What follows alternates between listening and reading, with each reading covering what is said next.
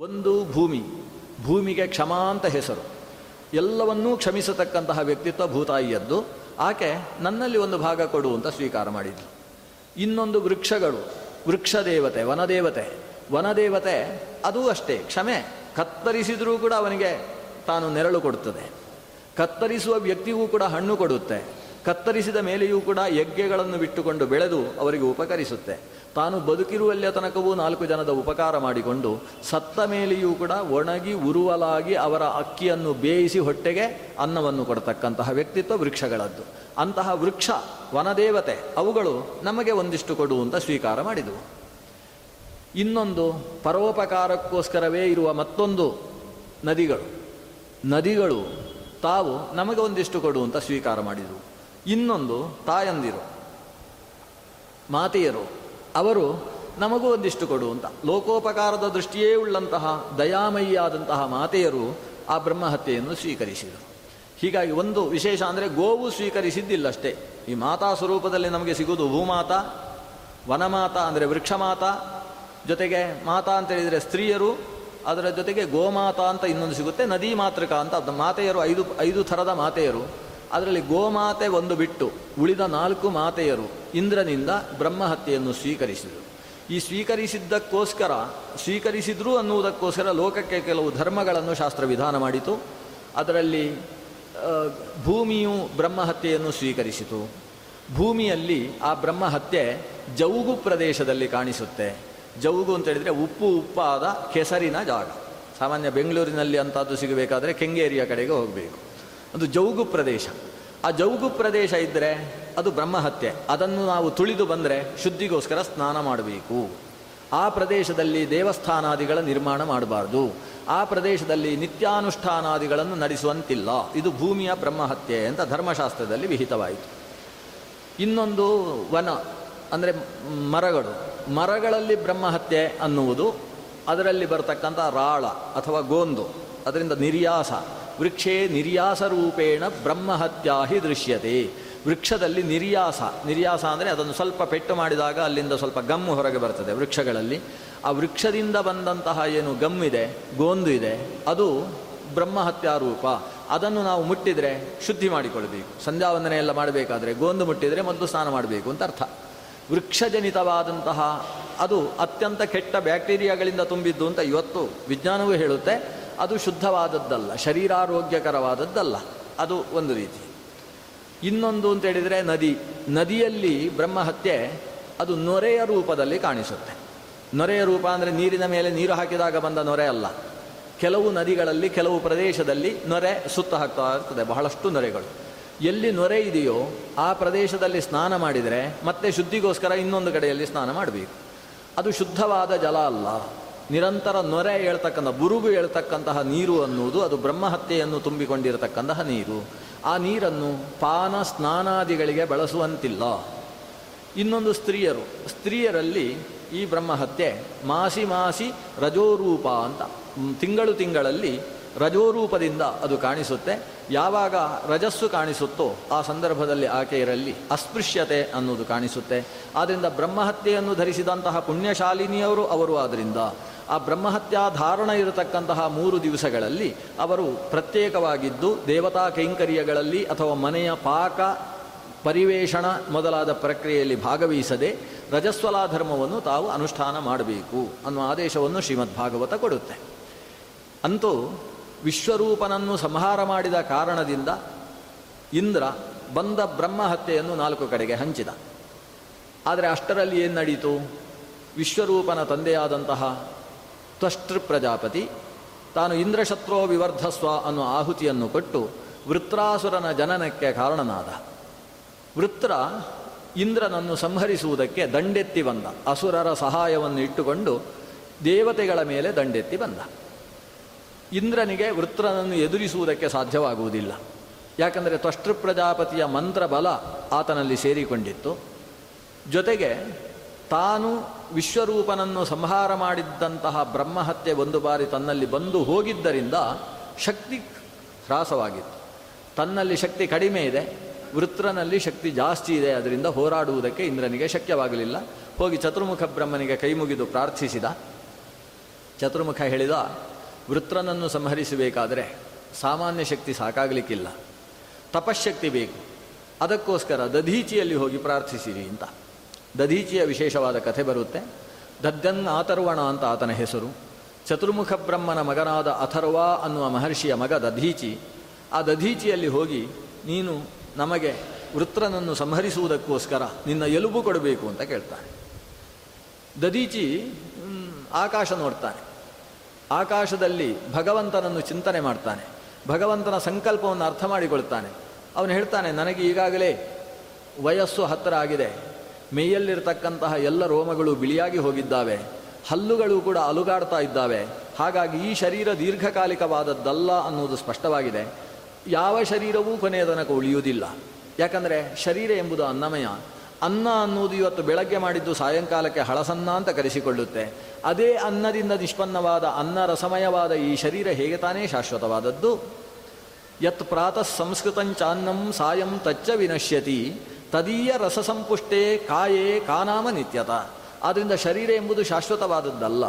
ಹಾಗಾಗಿ ಈ ಶರೀರದಿಂದ ಮತ್ತೊಬ್ಬರಿಗೆ ಉಪಯೋಗ ಆಗ್ತದೆ ಅಂತ ಹೇಳಿದರೆ ಅದಕ್ಕಿಂತ ದೊಡ್ಡದಾದ ಯಾವ ಇಷ್ಟಾರ್ಥ ಇದೆ ನನಗೆ. ಶರೀರ ಎಂಬುದು ಯಾವತ್ತೂ ಭಸ್ಮವಾಗಿ ಹೋಗುತ್ತೆ. ಮಣ್ಣಿನ, ಮಣ್ಣಿನಲ್ಲಿ ಹಾಕಿದರೆ ಮಣ್ಣಾಗುತ್ತೆ, ಬೆಂಕಿಯಲ್ಲಿ ಹಾಕಿದರೆ ಭಸ್ಮವಾಗುತ್ತೆ. ಅಂಥ ಶರೀರದಿಂದ ಆತ್ಮಶ್ರೇಯಸ್ಸನ್ನು ಸಾಧನೆ ಮಾಡಬೇಕು ಅಷ್ಟೇ. ಆದರೆ ಇವತ್ತು ನನ್ನ ಶರೀರವೂ ಕೂಡ ಮರಣಾನಂತರದಲ್ಲಿ ಇಂದ್ರನ ಕೈಯಲ್ಲಿದ್ದು ಆಯುಧವಾಗಿ ಉಪಯೋಗಿಸಲ್ಪಡುತ್ತದೆ ಅಂತ ಆದರೆ ಇದಕ್ಕಿಂತ ದೊಡ್ಡದಾದಂತಹ ಅದೃಷ್ಟ ಭಗವದ್ ಅನುಗ್ರಹ ನನ್ನದ್ದೇನಿದೆ ಅಂತ ಯೋಚನೆ ಮಾಡಿ ಆತ ಪದ್ಮಾಸನ ಹಾಕಿ ಕೂತ ಪೂರ್ವಾಭಿಮುಖವಾಗಿ ಕುಳಿತ ಉದಯಿಸುವ ಸೂರ್ಯನನ್ನು ಮನಸ್ಸಿನಲ್ಲಿ ತುಂಬಿಸಿಕೊಂಡ ಸೂರ್ಯಾಂತರ್ಗತನಾದ ನಾರಾಯಣನನ್ನು ತನ್ನ ಹೃತ್ಕಮಲದ ಮಧ್ಯದಲ್ಲಿರುವ ಸೂರ್ಯಮಂಡಲದಲ್ಲಿ ಯೋಚಿಸಿದ, ತನ್ನ ಪ್ರಾಣಶಕ್ತಿಯನ್ನು ಮೂಲಾಧಾರದಿಂದ ಮೇಲಕ್ಕೆ ಎತ್ತುವುದಕ್ಕೆ ಪ್ರಾರಂಭಿಸಿದ, ಯೋಗ ಬಲದಿಂದ ಪ್ರಾಣವನ್ನು ಮೂಲಾಧಾರ, ಸ್ವಾಧಿಷ್ಠಾನ, ಮಣಿಪೂರಕ, ಅನಾಹತ ಚಕ್ರದಿಂದ ವಿಶುದ್ಧಿಗೆ ತಂದು ವಿಶುದ್ಧಿಯಿಂದ ಆಜ್ಞಾಚಕ್ರದಲ್ಲಿ ಪ್ರಾಣಶಕ್ತಿಯನ್ನು ನಿಲ್ಲಿಸಿದ. ಅಲ್ಲಿ ಭಗವಂತನ ಎಂಟು ಹದಿನಾರು ದ್ವಾರಗಳುಳ್ಳ ವೈಕುಂಠದ ಚಿಂತನೆಯನ್ನು ಮಾಡ್ತಾ ಅಲ್ಲಿಂದ ಪ್ರಾಣಶಕ್ತಿಯನ್ನು ತನ್ನ ಬ್ರಹ್ಮರಂಧ್ರದ ಹತ್ತಿರಕ್ಕೆ ತಂದು ಬ್ರಹ್ಮರಂಧ್ರ ಸ್ಫೋಟವನ್ನಾಗಿಸಿ ತನ್ನ ಬ್ರಹ್ಮನಾಡಿಯ ಮೂಲಕ ತಾನು ಆತ್ಮವನ್ನು ಹೊರಗೆ ಎಡಹಿದ. ಇದಕ್ಕೆ ಯೋಗ ಮಾರ್ಗದಿಂದ ಶರೀರ ತ್ಯಾಗ ಅಂತ ಕರೀತಾರೆ. ಹೀಗೆ ಶರೀರವನ್ನು ತ್ಯಾಗ ಮಾಡಿದಂತಹ ದದೀಚಿಯ ಶರೀರವನ್ನು ವಿಶ್ವಕರ್ಮ ಬಂದು ಆ ಶರೀರದಿಂದಲೇ ಒಂದು ಆಯುಧವನ್ನು ನಿರ್ಮಾಣ ಮಾಡಿದ. ಆ ಆಯುಧಕ್ಕೆ ವಜ್ರಾಯುಧ ಅಂತ ಹೆಸರು.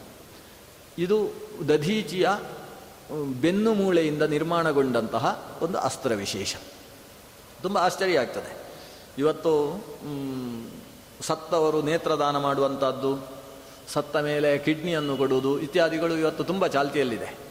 ಅದರ ಬಗ್ಗೆ ಶಾಸ್ತ್ರದಲ್ಲಿ ತುಂಬ ವಿರೋಧ ಕಾಣಿಸುವಂಥದ್ದಿದೆ ಯಾಕಂದರೆ, ಈ ಶರೀರವನ್ನು ಕೊನೆಯಲ್ಲಿ ಚಿತೆಯಲ್ಲಿಡಬೇಕು. ಚಿತೆಯಲ್ಲಿಡುವುದು ಅಂತ ಹೇಳಿದರೆ ಕವ್ಯಾದ ಅನ್ನುವ ಅಗ್ನಿಯಲ್ಲಿ ಶರೀರವೆಂಬ ಆಹುತಿಯನ್ನು ಆಹುತಿ ಕೊಡುವುದು. ಆಹುತಿ ಕೊಡುವಾಗ ಅದರಲ್ಲಿ ನ್ಯೂನತೆ ಇರಬಾರ್ದು. ಕಣ್ಣು ತೆಗೆದು ದಾನ ಕೊಟ್ಟಿತು ಅಥವಾ ಕಿಡ್ನಿ ತೆಗೆಯಿತು ಶರೀರದ ಯಾವುದೋ ಭಾಗ ಕೊಟ್ಟಿತು ಅಂತ ಹೇಳಿದರೆ ಅದು ಆಹುತಿಯಲ್ಲಿ ನ್ಯೂನತೆ ಆಗುತ್ತೆ. ಆದ್ದರಿಂದ ಮುಂದಿನ ಜನ್ಮದಲ್ಲಿ ಅವನಿಗೆ ಕಣ್ಣಿಲ್ಲದೆ ಹುಡ್ತಾನೆ. ಹೀಗೆಲ್ಲ ಕೆಲವರು ಭಯಭೀತಿಯನ್ನು ಹುಟ್ಟಿಸ್ತಾರೆ.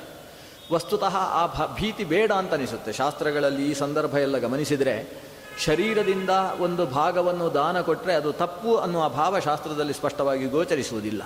ದದೀಚಿ ತನ್ನ ಶರೀರ ತ್ಯಾಗ ಮಾಡಿದ ಮೇಲೆ ತನ್ನ ಎಲುಬನ್ನು ಯಾವಾಗ ಅದನ್ನು ದಾನ ಕೊಟ್ಟಿದ್ದಾನೆ, ತನ್ನ ಎಲುಬು ಇವರ ಕೈಯಲ್ಲಿ ಆಯುಧವಾಗಿ ಶೋಭಿಸಲಿ ಅಂತ ದಾನ ಕೊಟ್ಟಿದ್ದಾನೆ. ಆದ್ದರಿಂದ ಇವನ ಅಂಗ ಯಾವುದೋ ಶರೀರದಲ್ಲಿದ್ದದ್ದು ಹೋಯಿತು ಅಂತಾದರೆ ಮುಂದಿನ ಜನ್ಮದಲ್ಲಿ ಕಣ್ಣಿರುವುದಿಲ್ಲ ಅಂತ ಹೇಳುವುದಕ್ಕೆ ಶಾಸ್ತ್ರದಲ್ಲಿ ಪ್ರಮಾಣ ನಮಗೆ ಕಾಣ ಸಿಗುವುದಿಲ್ಲ.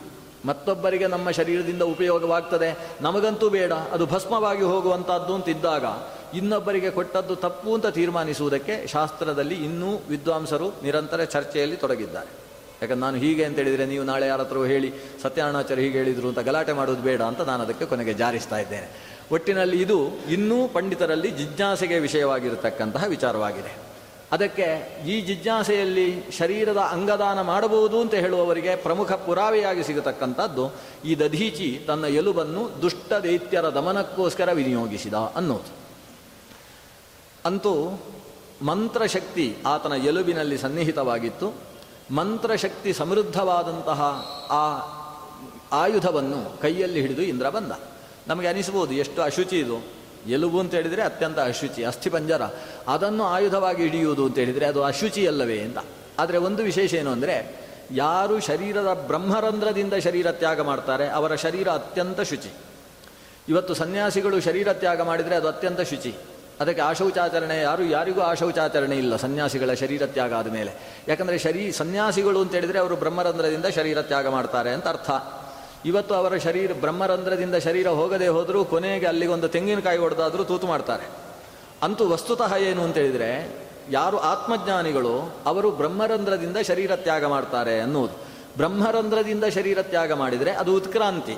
ಉತ್ಕ್ರಮಣ ಯಾರಿಂದ ನಡೀತು ಅಂಥ ಅಂಥವರ ಶರೀರಕ್ಕೆ ಅಶುಚಿತ್ವ ಇಲ್ಲ. ಹೇಗೆ ಶಂಖ ಅನ್ನುವುದು ಒಂದು ಪ್ರಾಣಿಯ ಎಲುಬು. ಪ್ರಾಣಿಯ ಎಲುಬಾಗಿರತಕ್ಕಂತಹ ಶಂಖ ಅತ್ಯಂತ ಪವಿತ್ರ. ತ್ರೈಲೋಕ್ಯೆ ಯಾನಿ ತೀರ್ಥಾನಿ, ವಾಸುದೇವಸ್ಯ ಚಾಜ್ಞೆಯ, ಶಂಖೇ ತಿಷ್ಠಂತಿ ವಿಪರೇಂದ್ರ ತಸ್ಮಾತ್ ಶಂಖಂ ಪ್ರಪೂಜಯೇತು ಅಂತ ಶಂಖದಲ್ಲಿ, ತ್ರೈಲೋಕ್ಯದಲ್ಲಿ ಯಾವ ಯಾವ ಪುಷ್ಕರಾದಿ ತೀರ್ಥಗಳಿದ್ದಾವೆ, ಅವೆಲ್ಲವೂ ಕೂಡ ಶಂಖದಲ್ಲಿ ಸನ್ನಿಹಿತವಾಗಿದೆ, ಅಷ್ಟು ಪವಿತ್ರ ಅಂತ ನಾವು ಹೇಳ್ತೇವೆ. ಕೃಷ್ಣಾಜಿನ ಅಥವಾ ವ್ಯಾಘ್ರಾಜಿನ ಅಥವಾ ಜಿಂಕೆಯಾಜಿನ, ಮೃಗಾಜಿನ, ಅದು ಕೂಡ ಒಂದು ಪ್ರಾಣಿಯ ಚರ್ಮ. ಚರ್ಮವಾದರೂ ಕೂಡ ಅದಕ್ಕೆ ಅತ್ಯಂತ ಪಾವಿತ್ರ್ಯ ಇದೆ. ಹಾಗಾಗಿ ಒಂದು ಎಲುಬು ಅನ್ನುವ ಕಾರಣದಿಂದ ಅದನ್ನು ಅಪವಿತ್ರ ಅಂತ ಹೇಳುವುದಕ್ಕೆ ಬರುವುದಿಲ್ಲ. ಪಾವಿತ್ರ್ಯ, ಅಪಾವಿತ್ರ್ಯ ಅನ್ನುವುದು ಧರ್ಮಶಾಸ್ತ್ರದ ಸೂಕ್ಷ್ಮಕ್ಕೆ ಸಂಬಂಧಪಟ್ಟಂತಹ ವಿಷಯ. ಹಾಗಾಗಿ ಈತನ ಎಲುಬಿನಿಂದ, ಮಂತ್ರಪೂರ್ಣವಾದಂತಹ ಬೆನ್ನೆಲುಬಿನಿಂದ ನಿರ್ಮಿತವಾದಂತಹ ವಜ್ರಾಯುಧವನ್ನು ಹಿಡಿದು ಇಂದ್ರ ಯುದ್ಧಕ್ಕೆ ಸನ್ನದ್ಧನಾಗಿ ಬಂದಿದ್ದಾನೆ.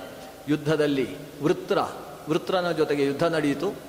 ಒಂದು ಸಂದರ್ಭದಲ್ಲಿ ಈತನ ಕೈಯಲ್ಲಿದ್ದ ಅಸ್ತ್ರವೇ ಇಂದ್ರನ ಮುಂದೆ ಬಿದ್ದು ಹೋಯಿತು. ವಜ್ರಾಯದ ಕೆಳಗೆ ಬಿದ್ದಾಗ ವಸ್ತುತಃ ವೃತ್ರ ಅದನ್ನು ತೆಗೊಳ್ಬೋದಿತ್ತು. ಆದರೆ ವೃತ್ರ ಹೇಳ್ತಾನೆ, ಯಾಕೆ ನೋಡ್ತಾ ಇದ್ದಿ? ಬಗ್ಗೆ ತೆಗೋ.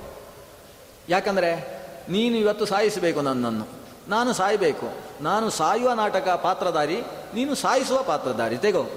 ಇಂದ್ರನಿಗೆ ಬಗ್ಗಲಿಕ್ಕೆ ಸಂಶ ಸಂಕೋಚ. ಯಾಕಂದರೆ, ಬಗ್ಗಿದ್ರೆ ಅವನ ಪಾದಕ್ಕೆ ನಮಸ್ಕಾರ ಮಾಡಿದ ಹಾಗಾಗುತ್ತೆ. ಅವ ದೀರ್ಘಾಯುಷ್ಮಾನ್ ಭವ ಅಂತ ಆಶೀರ್ವಾದ ಮಾಡುವ ಸಾಧ್ಯತೆ ಇದೆ. ಬಗ್ಗಲಿಕ್ಕೆ ಸಂಕೋಚ. ಸ್ವತಃ ವಜ್ಜಿ ಹೇಳ್ತಾನೆ, ತೆಗೋ, ತೆಗೊಂಡು ಹೊಡಿ. ಯಾಕಂದರೆ ಇದೆಲ್ಲ ನಾಟಕ, ಭಗವಂತ ಇದಕ್ಕೆ ನಿರ್ದೇಶಕ. ಭಗವಂತನ ನಿರ್ದೇಶಕ್ಕೆ ಅನುಗುಣವಾಗಿ ನಾವು, ನೀನು ಸಾಯಿಸುವ ಕೆಲಸ ಮಾಡಬೇಕು, ನಾನು ಸಾಯುವ ಕೆಲಸ ಮಾಡಬೇಕು. ಇದು ನಿರ್ಧರಿತವಾದ ವಿಷಯ. ಯಾಕೆ ಯೋಚನೆ ಮಾಡ್ತಿ? ಆಗ ಇಂದ್ರನಿಗೆ ಆಶ್ಚರ್ಯವಾಗುತ್ತೆ. ಇಷ್ಟು ಜ್ಞಾನಿ ಇದ್ದಾನೆ ಈ ವೃತ್ರ. ಇವನನ್ನು ನಾನು ಈ ಬಾ, ಇದನ್ನು ತಗೊಂಡು ಹೊಡೆಯುವುದು ಸಾಯಿಸುವುದು ಅಂದರೆ ಏನರ್ಥ? ಅಹೋ ದಾನವ ಸಿದ್ಧೋಸಿ, ನೀನು ದಾನವ, ಆದರೆ ಸಿದ್ಧನಾಗಿ ಬಿಟ್ಟಿದ್ಯಲ್ಲ ಅಂತ ಇಂದ್ರನೇ ಆತನನ್ನು ಹೊಗಳ್ತಾನೆ. ಕೊನೆಗೆ ಸಂಕೋಚದಿಂದಲೇ ಬಗ್ಗಿ ವಜ್ರವನ್ನು ತೆಗೊಂಡು ಅವನಿಗೆ ಹೊಡೆಯುವುದಕ್ಕೆ ಹೋಗ್ತಾನೆ.